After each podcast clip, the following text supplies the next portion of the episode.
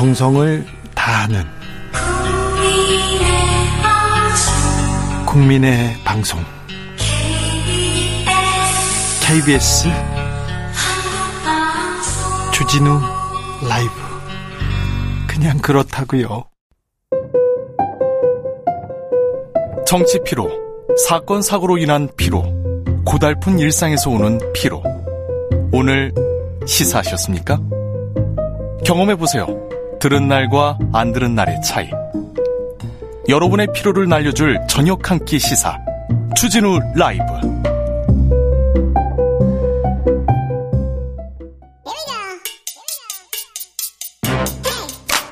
뉴스를 향한 진지한 고민 기자들의 수다.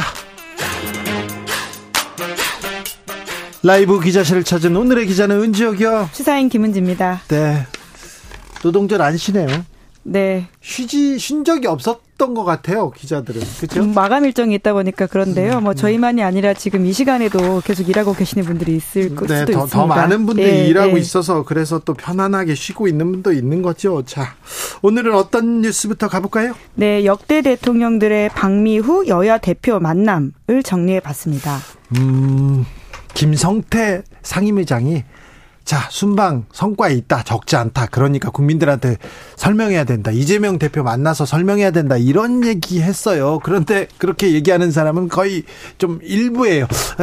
야당한테 좀 설명을 해야 될 텐데 순방 설, 성과 이렇게 설명해 왔잖아요, 지금껏. 네, 그렇습니다. 한미 동맹은 우리에게 굉장히 중요한 일정이기 때문에요. 네. 역대 네. 대통령들이 이제 특별한 사정이 없는 한은 미국 순방을 다녀온 후에 정치권을 접촉했던 역사가 있는데요. 네. 윤석열 대통령도 이제 그렇게 할지 주목 주목이 되고 있는데 주목 이 되는데 안 할 것 같아요. 아, 네. 그런데 이제 방금 나온 속보에 따르면 대통령실에서 이제 새롭게 여야 원내대표가 꾸려졌고 네. 그래서 두 사람 사이에 합의가 된다면 안 만날 이유가 마다할 이유가 없다 이렇게 밝히긴 했습니다. 목소리가 좀 바뀌나요? 어 그래요? 네, 좀 그런 이야기가 있기 때문에 이게 부디 그렇게 되길 바란다라는 있고요. 만나고 저기 당 대표는 안 만나는 거 아니에요?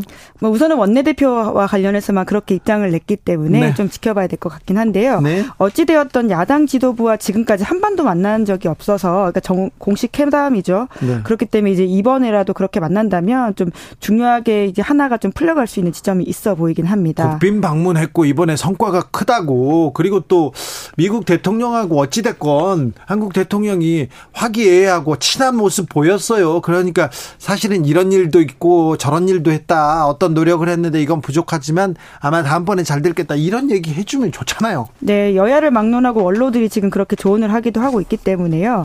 예, 그런 상황을 좀 기대하는 것인데 순방을 계기로 좀 여야 간에 좀 꽉 막힌 물꼬를 좀 터보자 이렇게 얘기도 합니다. 원로들이나 정치권에서 계속 이런 조언을 하는데 과거에는 어땠어요? 네, 경향신문이 관련 사례를 정리했는데 2000년 들어서 취임한 대통령들 사례만 모았다고 합니다. 예? 노무현 대통령부터 문재인 대통령까지인데 다수가 한미 정상회담 성과를 여야 대표와 공유하는 자리를 마련했다라고 하거든요. 네. 뭐 다자회담이나 유엔 총회에서 미국의 강경으로 뺐다라고 하는데 노무현 대통령을 그 기준으로 보면 총총 세 번의 방미 정상회담 중에서 이 두 번 여야 대표를 불러서 회담 성과를 공유했다라고 합니다. 네. 특히 2005년 6월 회담은 북한이 핵무기 보유 사실과 육자회담 거부를 발표했던 상황이었는데요. 그래서 이제 남북 간의 긴장도 굉장히 올랐다라고 합니다. 그런데 이제 그때 북핵 문제의 평화적 해결 원칙을 천명하는 자리를 가졌다라고 하고요. 예. 이명박 대통령은 세 번 미국 갔다 왔는데요. 모두 여야 대표 만났다라고 합니다. 네. 특히 이제 아마 기억하실 텐데 FTA 체결이라든지 미국산 소고기 수입 이런 네. 굉장히 뜨거운 이슈들이 있었을 때였기 때문에 더더욱 정치권과의 어떤 만남이 중요했던 상황이라고 볼 수 있고요. 네. 박근혜 대통령은 두 번 중 한 번, 문재인 대통령은 네 번 중 두 번 여야 대표를 만났다라고 합니다. 자, 이런 이런 일이 있었습니다. 이렇게 또 이건 부족합니다.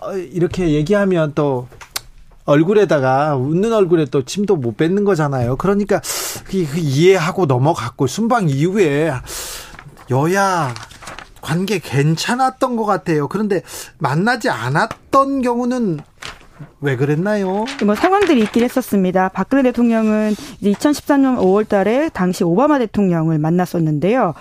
아이고 그거 알아 그거. 예. 윤창중 대변인. 네 성추행 사건 때문에 사실 거의 정상회담 성과가 묻히다시피 했던 사건이 아이고, 있었습니다. 아이고 정상회담을 그 윤창중 당시 대변인 성추행 사건으로 이렇게 그 성추행 사건으로 거의 성과 성과고 뭐고 순방 얘기가 다 사라졌죠. 네, 그 굉장히 충격적인 사건이긴 했습니다. 그렇죠. 방미 네. 과정에서 인턴 그 인턴 직원을 성추행했던 사건이었습니다. 그 윤창중 청와대 대변인께서 그 당시에 음 당시에 호텔방으로 인턴 직원을 불렀죠. 불러놓고 불러서 똑똑 부르셨습니까? 그런데 그 호텔방 안에서 이렇게 문을 열어줬는데 그때 아주 네. 부적절한 어, 차림이었습니다. 네. 자세한 이야기는 더 이상 안 하셔도 네. 대부분이 아실 것 같긴 대부분 합니다. 대부분 아는데. 네. 네. 예. 근데 윤창중 대변인이 기자회견을 했어요. 기자회견을 해가지고 이거 사실과 다르다 모함한다 이렇게 얘기를 했는데 제가 그 그때 그때 제가 질문을 하나 했습니다. 질문을 했습니다. 그때 윤창중 대변인 그, 그 인턴이 오셨을 때 속옷 차림이셨어요? 알몸이셨어요? 이렇게 물어봤는데 그 어, 질문을 받고 윤창중 대변인이 어떻게 했는지 아세요? 거기까지는 기억이 안 나는데요. 바로 그냥 기자회견을 접고 갔습니다. 네, 그리고 사임했다 네. 거죠? 아니는 바로 네. 갔습니다. 네. 네. 네, 문재인 정부 때도 2018년 5월 달에 이제 트럼프 대통령을 만나고 이제 곧바로 김정은 북한 국무위원장과 남북 정상회담을 하는 일정이 있었고요. 뿐만 아니라 또 미국에서 2019년 4월 만났었는데 네. 4일 후에 중앙아시아 순방이 있어서 만나지 않은 경우가 있었다라고 합니다. 거꾸로 대통령이 초청을 했는데 또 야당 대표가 만남을 거부한 적도 있었다라고 하는데요. 네. 2009년 6월 달에 이명박 대통령이 만남을 요청했는데 당시에 이제 노무현 전 대통령에 대한 검찰 수사가, 수사가 있었습니다. 네. 그래서 이것에 대한 항의하는 차원으로 정세균 민주당 대표가 불참했다라고 하고요. 2017년 6월에도 이제 문재인 대통령이 초청을 했는데 당시에 홍준표 자유한국당 대표가 참석하지 않았다라고 합니다. 있습니다. 네, 다음 뉴스로 가보겠습니다. 네, 1인당 GDP 지표에서 우리나라가 대만에 추월당했다라고 합니다. 네. 사실 경제가 걱정입니다. 수출 빨간불 들어왔고요. 좋아질 기미가 별로 보이지 않습니다. 네, 이번 통계는 대만에서 나온 것입니다. 대만 경제부 통계처의 발표인데 지난해 대만의 1인당 GDP가 32,811달러. 그러니까 한국 돈으로 4,400만 원이라고 합니다. 한국은 얼마나 됩니까? 네, 한국은 뭐 비슷하긴 한데 더 낮다라고 하는 것이 중요한 포인트인데 네. 32,237달러라고 합니다. 근소하게나마 대만이 지금 한국을 앞지르기 시작했다 이렇게 봐야 되네요. 네, 게다가 이게 2004년 이후에 처음 있는 일이기 때문에 대만에서도 이것을 좀 비교하는 자료를 냈다라고 하는데요. 대만에서 이 자료를 냈어요. 왜 그랬을까요? 예, 이제 대만에서 밝히기는 이렇습니다. 대만과 한국은 인구 밀도, 경제 개발 모델, 산업 구조가 유사하기 때문에 여러모로 비교할 지점들이 있다라고 하는 것인데요. 반도체를 두고 경쟁하고 있는 것도 마찬가지고요. 네, 그렇습니다. 특히 이제 반도체 산업의 우위와 기업들의 능동적인 변화를 통해서 이 대만이 지난 10년간 연평균 3.2% 2.6%씩 성장했다. 이렇게 좀 자랑을 하면서 한국은 그에 비해서 연평균 성장률이 2.6%다라고 밝혔습니다. 한국 경제가 비상인 것은 맞아요. 네, 여러모로 좀 걱정되는 지점들이 있는데 특히 제조업 경쟁력이 갈수록 떨어진다. 이제 특히 대만에 비해서 이런 지적들이 나오고 있는 게 사실입니다. 네. 이 대만 GDP에서 제조업 부가가치 비중이 2013년에는 29%였는데요. 그게 지난해는 34%로 증가하는 추세였습니다. 증가 추세네요. 그런데 한국은 거꾸로 28%에서 26으로 줄었다라고 보면 됩니다. 네. 그리고 또 이제 제조업 연평균 성장, 성장률도요, 대만이 5.5%였는데 한국은 2.8%라고 합니다. 그런데 가장 핵심은요, 삼성전자가 TSMC, 세계적인 반도체 TSMC 이 기업에 지금 경쟁력이 밀리고 있다. 여기서 시작해야 될 것 같아요. 네, 시가총액으로만 따지면 이미 2019년 말에 삼성전자를 넘어섰다라고 하는데 TSMC만이 아니라 글로벌 시총 상위의 100대 반도체 기업이 있는데요. 여기에 대만은 10개 회사가 이름을 올렸는데 10개나요? 한국은 예, 삼성전자를 포함해서 3개에 불과하다라고 합니다. 앞으로가 걱정입니다. 더 걱정이에요. 네, 게다가 이제 원화 값이 이제 약세이다 보니까 달러 강세인 상황들도 이런 것들에 좀 영향을 미쳤다라는 이야기들이 나오고 있는데 말씀하신 것처럼 대만은 지난해 이제 무역 수지 흑자를 났는데 한국은 반면에 최대 교육국인 중국의 봉쇄 조치와 같은 여파가 있어서 이 적자를 보고 있는 상황이다라고 합니다. 대만은 안보 불안한데 우리도 뭐뭐 뭐 북한에서 계속해서 미사일을 쏘고는 있습니다만 대만도 마찬가지예요. 지난해 가장 크게 불안했지 않습니까? 네, 그때 특히 낸시 펠로시가 대만을 방문하면서 그에 따른 긴장이 아주 높았고 그 뉴스를 전해드렸던 기억도 있는데요. 네, 전쟁 위기 이렇게 계속 고조되고 뭐 봉쇄 섬을 봉쇄한다 이렇게 얘기도 나왔는데 어쨌거나 지금 대만 얘기를 우리가 함으로써 지금 중국과의 교역 또 무역 어떻게 될지 좀 걱정이 됩니다. 참 걱정돼요. 네, 참 경제 얘기가 더 많이 남아야 되는데 정치 뉴스 아, 말고 경제 얘기를 더 많이 해야 되는데 우리도 좀 더 많이 하자고요. 네, 그러겠습니다. 마지막으로 만나볼 뉴스는요. 네, 어떻게 보면 또 관련 있는 뉴스라고 할 수 있는데요. 영국 시사 주간지 이코노미스트가 T25 국가를 주목했습니다. 네, 경제 전문 주간지인데요. T25라고요? 네, 그러니까 T는 transactional 거래형의 약자인데 이런 거래형 국가 25개가 있다라고 해서 T25라고 명명을 했습니다. 그러니까 미중 전략 경쟁에서 중간지대를 유지하고 있는 나라 25개국을 가리키는 말인데요. 네. 나라 이름을 쭉 말씀드리면 익숙한 곳이 꽤 많습니다. 멕시코, 모로코, 알제리, 이스라엘, 터키, 베트남, 카타르, 방글라데시, 콜롬비아, 페루, 이집트, 태국, 남아공, 필리핀, 칠레, 나이지리아, 브라질, 싱가폴, 인도, 파키스탄, 인도네시아, 말레이시아, 아르헨티나, 사우디, UAE 이렇게 있는데요. 자, 이스라엘, 콜롬비아, 멕시코, 브라질, 인도, 사우디 이런 나라 좀 눈에 띕니다. 예, 특히 인도 같은 경우에는 쿼드로서 인도 태평양 정책 미국의 핵심 국가라고 할 수 있는데요. 그 국가가 지금 이제 저 거래형 그러니까 미중 사이에 중간지대에 있다라고 하는 것에 분석이 나오는데 어, 우리나라가 없어. 네, 이제 특히 없어요. 이제 이 커버 스토리가 초강대국이 분열할 때 생존법이라고 해서 예. 미국, 중국 사이에 이제 긴장이 고조되면서 점점 많은 나라들이 어느 진영에도 속하지 않으려는 외교 전략을 짜고 있다. 이렇게 분석하고 있습니다. 자, 의미심장한 분류입니다. 자, 양쪽에서 편들지 않고 또 이익을 얻는다. 이도 좀 중요한 부분이에요. 네, 뭐 사실 쉽진 않을 수 있는데요. 이런 나라들이 있다라고 하는 것은 좀 주목할 만한 부분이긴 합니다. 네. 왜냐하면 T25에 들어가는 세계 인구가 45%에 달하고요. 예. GDP도 18%될 정도라고 하거든요. 그렇기 때문에 이 나라들이 어떤 면에서는 기회주의적이고 어떤 면에서는 실용적으로 선택을 하고 있다라고 할 수 있는데요. 네. 어, 각 나라들이 이제 앞으로 세계가 어떻게 재편될지 불확실성이 높아진다라는 인식을 아주 크게 하고 있고 네. 그에 따라서 국익을 극대화하는 길을 가르려고 한다라고 하는 지점을 좀 눈여겨봐야 될 것 같은데요. 네. 이런 T25의 중립 전략에는 이제 위기와 기회가 같이 있다라고 볼 수 있습니다. 이코노미스트는 이렇게 분석하고 있는데 T25의 전략이 성공할 경우 앞으로 수십 년간 국제 질서에 영향을 미칠 것이다라고 합니다. 그런데 이코노미스트에서는 앞으로 세계 구도는 어떻게 된다고 합니까? 네, 점점 불확실성이 높아진다라고 하는 부분을 좀 포인트로 봐야 될 것 같습니다. 아니, 누가 이긴다고 누가 이겨요? 네, 그거를 알기가 어려운 지점이 있기 때문에요. 네. 그러니까 불확실성이 클 때는 크게 판돈을 어딘가에 거는 게 좋은 일은 아닐 수 있다라고 좀 이해를 해봐야 되는 것이겠죠. 그렇죠. 네, 이제 그렇기 때문에 여러 전망들이 나오고 있다라고 보는 것이고요. 특히나 이제 이코노미스트만이 아니라 미국 외교협회에서 발행하는 포린 어페어스 라고 하는 것도 중요한 있거든요. 중요한 아 문서입니다. 문서 문서가 아니라 그 기관지죠? 예, 예. 여기서 지난해 말에 왜 미국 동맹들이 러시아, 중국과 가까워지나라는 논문을 게재한 바가 있다라고 하는데 여기서 바이든 정부의 이분법적인 외교를 비판했다라고 하는 것도 좀 재미있는 부분인 것 같습니다. 지금 뭐 무슨 선거와 흑백이 어디 있냐, 민주주의 대 독재 이게 안 먹힌다 이 얘기죠? 네, 미국의 이익이 곧 동맹의 이익이다 이런 전략 이런 이런 태도들이 전략적 나르시시즘이다라는 식의 비판을 하고 있는 것인데요. 이 말은 안 통하지요 이제. 네, 그럼으로써 이제 불확실성이 더 커지는 각자 도생의 시대에 각 나라들의 선택을 어떻게 볼 것인가에 대한 문제들은 앞으로 더욱더 우리에게 정치적으로 경제적으로 중요한 문제일 것 같습니다. 네. 말씀 잘 들었습니다. 기자들의 수다 시사인 김은지 기자 함께했습니다. 감사합니다. 네, 고맙습니다. 교통정보센터 다녀오겠습니다. 이승미 씨.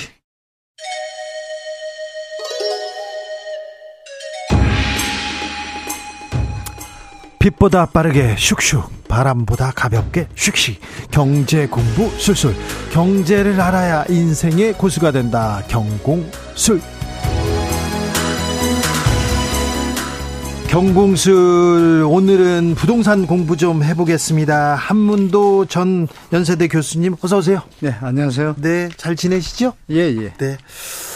자, 봄바람 부는 부동산 시장, 봄바람 분다, 지금 바닥 찍었다, 계속해서 부동산에 대해서는, 음, 장밋빛 기사들이 나오고 있는데, 이거 맞습니까? 부동산 시장에 봄바람 불고 있습니까? 아, 봄바람이 일단 지나고 있죠. 이제 여름, 여름 바람이 오기 시작하고 있죠. 여름바람이요? 네네. 네. 어, 뜨거운 바람이죠. 뜨거운 바람이요? 예, 그러니까 봄바람은 좋지 않아요. 네. 뜨거운 바람은 별로 그렇게 좋지는 않잖아요. 네. 그러니까 봄바람이 일단 끝나가고 있습니다. 제가 볼 때. 끝나고 있어요? 예. 이 거래량이 원래 1월, 2월, 3월 계속 증가했거든요. 네. 그럼 4월도 증가폭이 예전과 같은 추세를 형성한다라면 어, 지금 말씀하시는 계속 상승 반전했다가 이어질 텐데 네. 4월, 3월, 2월하고 3월하고 거래량 차이가 크게 없습니다. 네. 그리고 4월하고 3월도 차이가 없을 것 같아요. 지금 추측이 되는 게.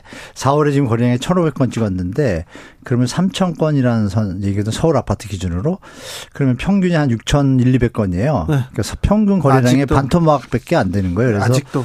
이거는 분명히 뭐 저점 대비 조금 상승 반전한 기미는 있으나 제가 볼 때는 추세적으로 이어지기 쉽지 않은 상황이다라고 판단되고요. 특례보금자료는 끝나고 있거든요. 네. 그래서 끝나면은 이제 또 다시 추가 하락 가능성이. 시간이 좀 시작될 것 같습니다. 그래요. 네. 지난번에 우리 주진우 라이브 오셨을 때 3월에 오셨을 때 네네. 네. 집값 하락세는 지속된다. 그러니까 연말까지는 지속되니까 연말까지는 좀 기다려라 이런 예, 얘기 예, 예. 기억하고 있는데 맞죠? 아, 네, 맞습니다. 아직도 비슷합니까? 비슷한 게 아니라 뭐 똑같습니다. 똑같습니까? 네네. 아, 저, 저 기자들이 저 경제 부동산 기자들이 항상 좋다고 얘기만 하고 어디 분양한다 이런 기사만 많이 쓰니까 별로 미, 신뢰도가 좀 떨어집니다. 제가 네. 팩트 체크를 해보면요. 네. 일단 예를 들면 뭐 최근에 뭐 YT에 나온 아 이거 뭐저 좀 유명 좀 괜찮아요. 메이저급에서 네. 신고가 나온다는 기사가 두세 개가 똑같은 기사가 떴어요. 네.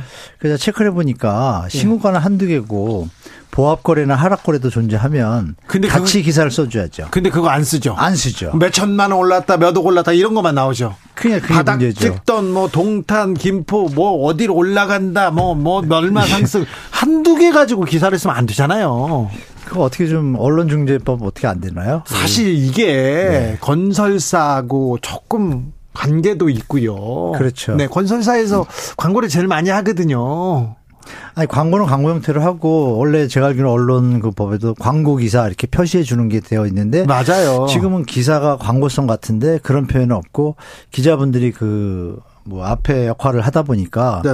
일반 좀 바쁘시고 이런 생업에 바쁘신 분들은 자칫하면 속을 수도 있죠. 아, 그러니까요. 네, 시장 팩트가 좀 투명하고 네. 공정하고 네. 형평성 있게 기사가 나야 되는데 네. 그런 부분은 상당히 부족합니다 현재. 지금 5천만 원뭐 아니 50층 70층 계속 무슨 발표가 나오는데 거래는 별로 없는 거죠. 예, 없다고 봐야죠. 지금 그렇지. 서울에 그러니까 전국적으로 비슷한데요. 예. 를 이제 서울로 말씀드리면 서울의 공인중개사 한 2만 2천 개 정도 됩니다. 네. 그럼 3천 건이면은 100집에 한 건 거래된 거죠.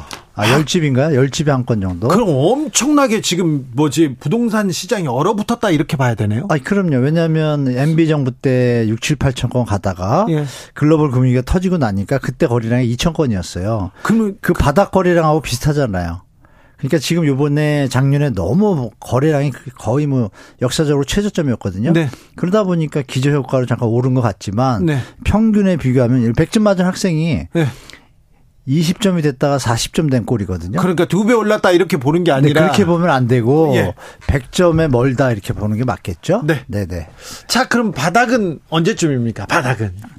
바닥은 지나봐야 아는데요. 네. 제가 볼 때 주택가격 조정이 이제 정부의 규제 완화하고 특례보금자리로 조금 받치고 있잖아요. 그렇죠. 지금 규제 완화 계속 하고 있잖아요. 네네. 그게 이제 끝나고 나면 이제 아마 추가 조정이 있을 텐데 그것이 있고 나서 그게 이제 외부 요인이 없는다라는 전제하에 네. 제가 볼 때는 한 10에서 20% 정도 저 조정이 있으면 그때 끝납니다. 그래서 시간의 개념이 아니라 가격의 폭의 개념입니다. 아직도 10% 20%는 더 떨어질 가능성이 있다. 저는 그렇게 보고 있습니다. 네. 네. 자, 바닥 근처에 왔다는 시그널 어떻게 봐야 됩니까? 다 이사는 아, 해야 돼요. 집은 마련해야 아, 돼요. 아, 네. 근데 언제 사야 됩니까? 아, 간단한 건 그렇죠. 뭐 일단 세 가지 말씀드리면 자. 거래량이 늘어난다는 건 지금 맞잖아요. 거래량이 늘 때. 네. 미분양이 대폭 감소하고 전세가가 대폭 상승할 때 세 가지만 보시면 미분양이 없 사라지고 전세가가 오를 때 지금은 아닌데요. 전혀 아니죠. 네. 그 거래량도 기준이 있죠. 말씀드린 네. 평균을 넘어서서 상승으로 가는 평균 거래량 이상이 될 때. 자, 거래량이 늘고 전세가가 오르고 거기에다가 미분양이 쑥쑥 사라질 때. 그렇죠. 네, 맞습니다. 네, 그때 봐야 됩니까? 네, 네, 맞습니다. 그때가 아, 이, 시점입니다. 이사 가야 되고 내 집 마련해야 되는 사람들 있잖아요. 많으시죠. 네, 예. 그럼 올해는 좀 아직 스테이 스테이 하시고 저 3기 신도시에 정부에서 착공 다 들어갔거든요. 아마 사전 청약이 가을쯤에 많이 나올 겁니다. 네. 그때 이제 분양가가 주택 가격이 내려가면 주변 시세에 맞춰서 60에서 80%니까 예전에 사전 분양가보다 더 내려갈 겁니다. 아, 그러면 그거는 좀 관심을 변수가 그러니까 변수가 되겠네요. 그걸 좀 관심을 가지시고 기준주택 시장은 분양가가 좀 높다 싶으시면 네. 연말까지 충분히 기다리셔도 큰 무리가 없을 것 같아요. 정부에서 또 실거주무 폐지가 돼야 분양 현장이 살아나는데요. 네. 지금 실거주무 폐지가 우리가 전세 사기로 인해서 정부에서 모랄 해제 때문에 네. 풀기에 좀 난처한 입장이 됐거든요. 네. 여야가 또 친하지도 않고. 네. 그럼 실거주물 폐지가 안 되면은 분양 현장이 약세를 보입니다. 예. 그럼 전매 제한밖에 없기 때문에 중도금 대출하고 네. 완화하고 그러면 제가 볼 때 하반기 갈수록 네. 시장이 실거주물 폐지가 안 된다 그러면 그럼 또 하락으로 점점 갈 것 같습니다. 그러네요. 네. 그러니까 연말까지 기다리십시오. 그렇죠. 네. 하반기에도 지금 뭐라고 해야 되나 위험 신호가 한 두 개 도사리고 있으니 기다려라. 네. 그 와중에 또 강남 같은 경우, 서울 같은 경우에 입주 물량이 많습니다. 예년에 비해 가지고. 그래요. 네, 그래서 6월, 7월, 8월 달에 한 3천에서 5천 세대 나오고요. 예.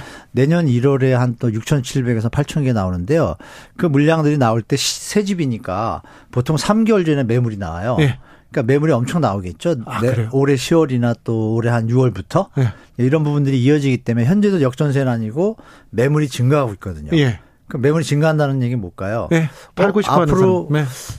집값이 안 오르겠구나 하고 판단하는 사람들이 많다는 얘기죠. 그걸 예. 전반적으로 보셔서 연말까지 충분히 기다리시는 게 좋을 것 같습니다. 네. 전세 사기 얘기도 해 주셨는데요. 네네네. 지금 전세 사기 이 사건이 시장에 미치는 영향 어떻게 됩니까? 네, 엄청 큽니다. 커요. 네네. 이 그래서 이제 주변 사람들도 저 저는요 빌라 안 갈래요, 전세 안 할래요 이런 친구들도 많아요. 네, 그리고 아파트조차도 뭐 지방은 뭐 2억, 3억짜리들 많거든요. 3, 예. 4억짜리. 거기도 월세로 가시는 분들이 많이 생겼어요. 그러니까, 그러니까 전세 가격이 빠진다는 얘기는 갭 투자하시거나 전세 레버리를 쓰신 분들이 자금이 없으면 그걸 가격을 낮춰서 팔아야 되잖아요. 그렇죠. 그러니까 주택 시장에 이제 하방 요인이 또 되는 거죠.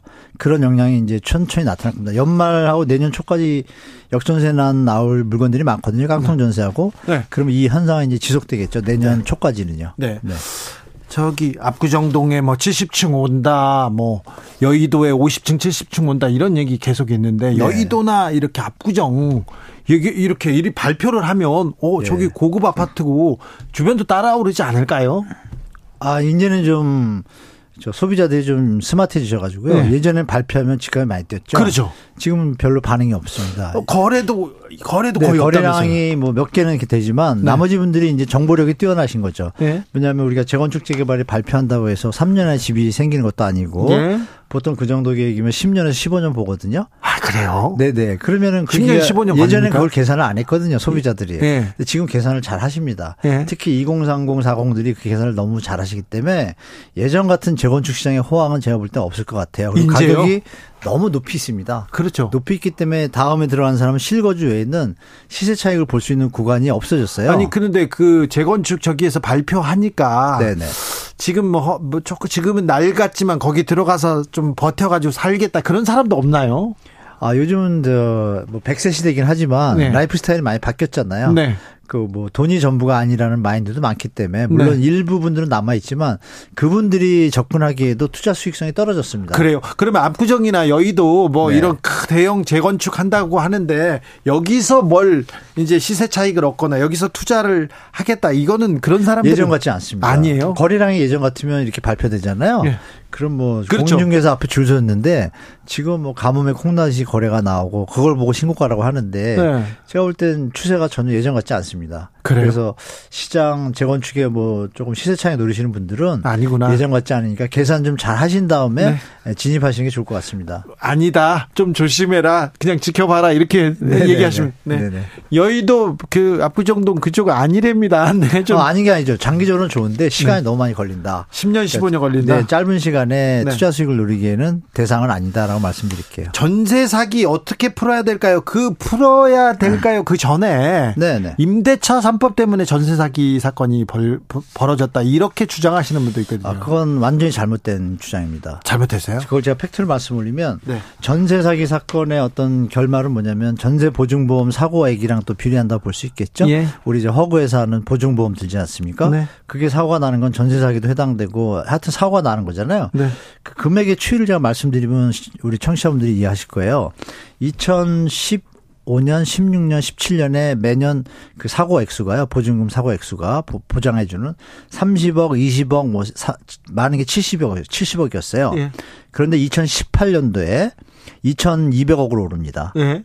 몇백 배죠. 어휴, 네. 그리고 2019년, 20년에 4천억, 5천억 가더니 작년에 드디어 6,600억까지 갑니다. 예. 갑자기 70억하고 차이가 많지 않습니까? 그러면 그게 왜 생겼냐 보시면 전세 대출 제도 때문에 이게 출발된 겁니다. 네. 그 와중에 문재인 정부 시절에 임대차 3법이 주택 전세 가격을 약간 급등하는 효과도 있죠. 네. 그 효과가 100%라고 할 수가 없는 것이 100%의 기준 중에서 한 20% 해당되고 제가 볼땐 네. 80% 이상은 전세 대출에서 이게 기인한 거예요. 예. 그러면 그 데이터 지금 말씀드린 대로 제가 전세 대출 제도가 없기 전에는 있기 전에는 사고액이 없잖아요. 네. 결론은 답은 나오지 않았으니까 아 전세 대출 제도가 정부의 무리한 시장의 개입이 이 전세 사기를 일으킬 수 있는 발판을 만들어준 꼴이 된 거죠. 예. 그래서 이거는 제가 볼 때 원천적인 거는 전세 대출 제도를 없애는 게 답이다라고 말씀드리겠습니다. 알겠습니다. 어, 이런 얘기도 하는 분이 있어요. 한국에 있는, 한국에만 있다 전세제도는. 네. 전세제도 저는 되게 편하고 좋다고 이렇게 생각했는데, 아니다. 이거 전세제도 이거 문제가 많으니까 이번에 아예 자체를 없애야 된다. 이런 폐기론 얘기하는. 아, 말을 저, 저 표현을 정확히 해야 되는데요. 전세 제도는 좋은 겁니다. 그죠? 네. 저는 조, 좋은 전세 제도는 우리나라만 있는 건 아니고요. 네. 볼리비아에도 있고 인도에도 있습니다. 아, 그래요? 있는데 볼리비아 같은 경우는 저 경제적으로 우리보다 뒤떨었지 몰라도 우리보다 이 임차인 보장권에 대해서 재산권에 더 선진국입니다. 아, 그래요? 거기는 50% 이상이나 70% 이상 보증금이 넘어가잖아요. 예. 소유권 이전을 함부로 못하게 등기상으로 해줍니다, 정부에서. 아, 예. 권리를. 예. 그러니까 당연하죠. 돈을 더 많이 넣는데. 어, 그러니까요. 그게 더 선진국인 개념이고. 그래서. 어, 좋네요, 그 제도는. 네, 그 전세 제도는 좋은 거예요. 왜냐하면 네. 전세 자금을 활용을 해서 건축을 하거나 투자를 할 수 있잖아요. 예. 소유주 입장에서. 그래서 우리가 6.25 시대 이후에 민간 금융기관이 발전이 안 됐기 때문에 그렇죠. 사금융에서 자체적으로 멋있게 만드는 제도인데 네. 이 문제가 있는 건 전혀 없습니다. 전세제도를 활용해서 전세된 사람들은 비용을 아끼고 예. 사다리 역할을 충분히 하는 것이고 예. 또 세를 놓으신 분은 그걸 활용해 가지고 다른 데 유용하고 활용할 수가 있잖아요. 네. 이것이 기본인데 이게 이제 전세 대출 제도 정부가 개입을 하면서 시장의 왜곡 현상을 일으키고 가격의 전세 가격도 또 업을 시키고 네. 폭등시키고 결국은 매매 가격하고 전세 가격의 역전 현상이 벌어지는 아, 아주 원천적인 제공자죠. 예. 그러니까 전세 대출 제도가 문제지 전세 제도는 좋은 겁니다. 알겠습니다. 네. 네. 저도 전세 덕에 뭐, 네, 잘좀 아, 그럼요. 예, 지내고 예. 있습니다. 저기, 지난 방송에서 봄 되면 이제 청약 시장은 좀 주목해라. 어, 네네. 이렇게 얘기했는데 청약 시장 네. 어떻게 주목해야 합니까?